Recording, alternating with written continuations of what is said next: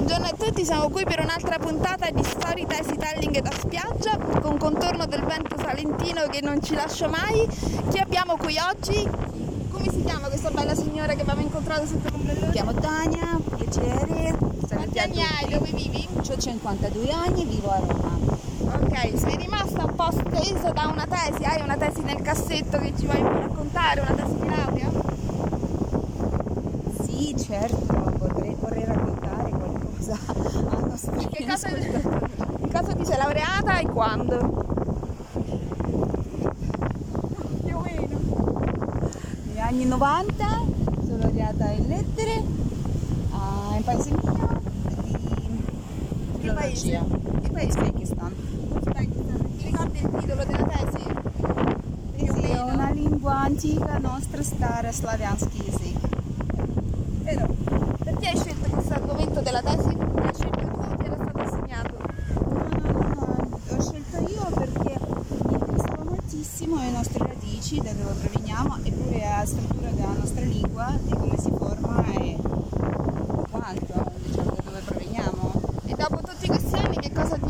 Ricordi di questa tesi? Ci puoi raccontare qualcosa?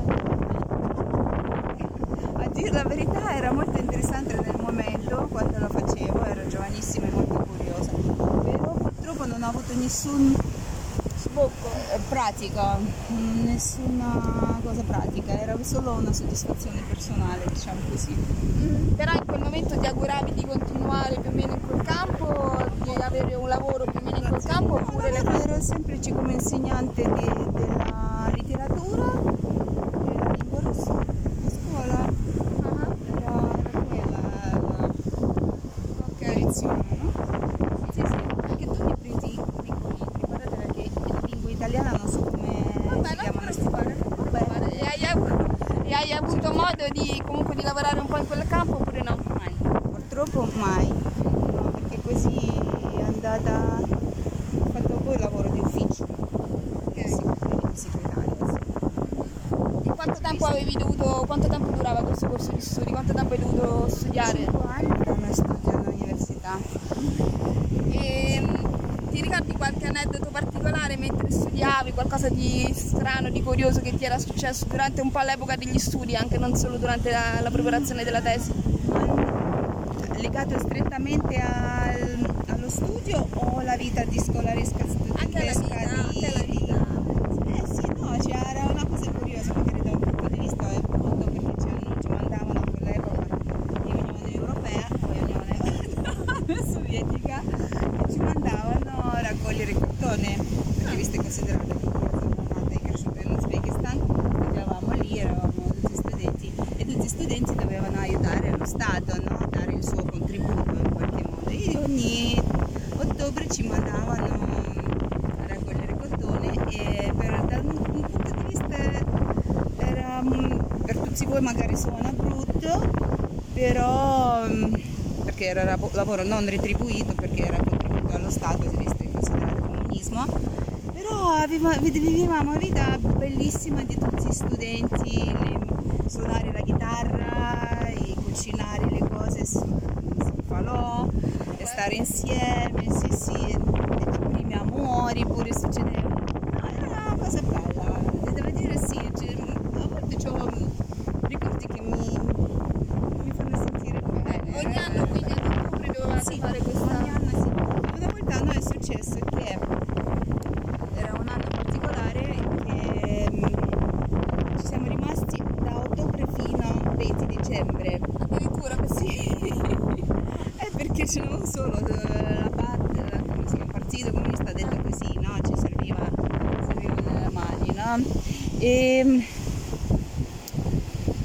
diciamo, mm, che ti posso dire, quando tornavamo tutti, e, diciamo che non c'era più cotone su- sui campi, abbiamo raccolto tutto e ci siamo dedicati ognuno, stavamo nei nostri, come si chiamano, le case, dove, baracche, non so dove vivevamo, tutti quanti, eh, suonando le chitarre, raccontando le barzellette e ricamando i nostri, come si chiamano, i giubbini pesanti, Sì. giacchetti pesanti perché era ora- ormai inverno e ricamavamo nomi, disegni lì ho impa- ho imparato a ricamare, quello sì, lì, Bello. perché una mia compagna di studi, di classe non si può dire, no? Di, di gruppo, di cosa, e sapeva ricamare, mi ha insegnato a ricamare, questo mi è piaciuto tantissimo e poi quando e noi sfoggiavamo tutti questi nostri, ormai erano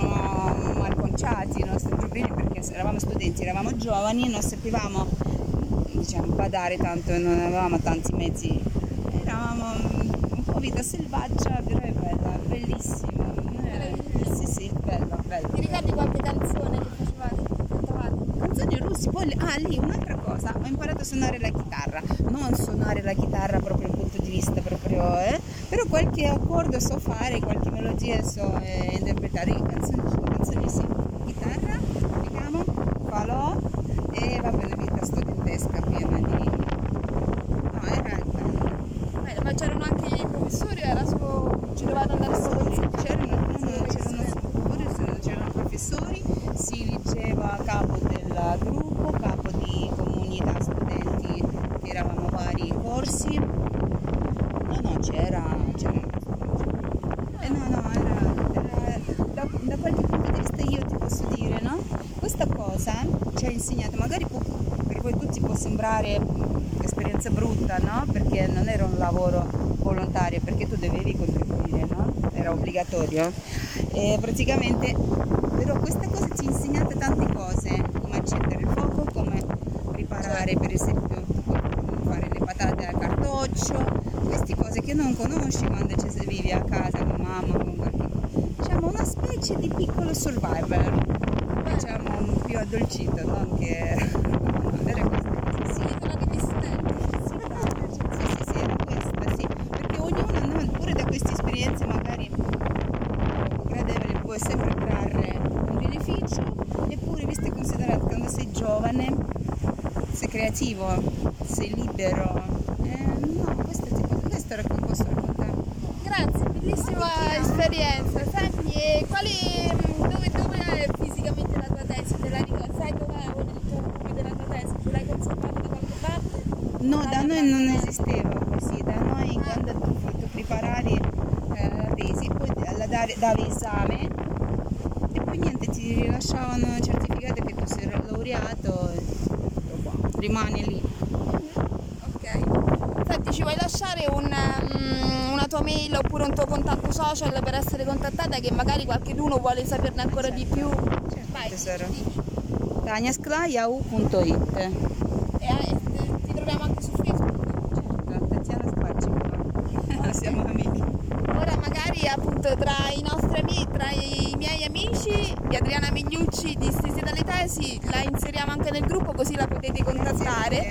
Aspetta, ci scambiamo un augurio di vita, io do un regalino a te, tu ne dai uno a me, queste sono citazioni famose di persone che mi ispirano nel fare questo progetto di racconto e condivisione di saperi, vediamo che cosa ci capita.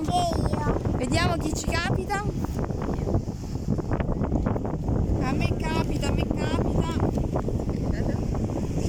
Capita, te lo regalo con tutto il cuore, se davanti a te vedi tutto grigio, sposta l'elefante.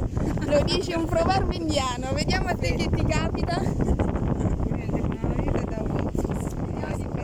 Qual è la differenza tra un sogno e un obiettivo? Una data. Ah, è vero. Sì, è vero. Perfetta. Te lo dice Walt Disney, vero? Sì, sì, dici voi. Vai, Ora tocca a me. Leggetelo questo. Quello è un regalo per te. Ah, davvero? Sì, Grazie. sì, sì, sì.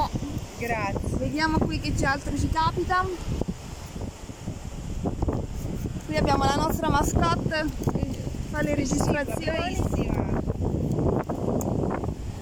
No. I nostri sogni e desideri cambiano il mondo. Detto da Lo dice da Karl, Karl Popper. Karl Popper, un filosofo detto da te, mi sembra l'augurio più bello che possiamo fare a tutte le persone che ci ascoltano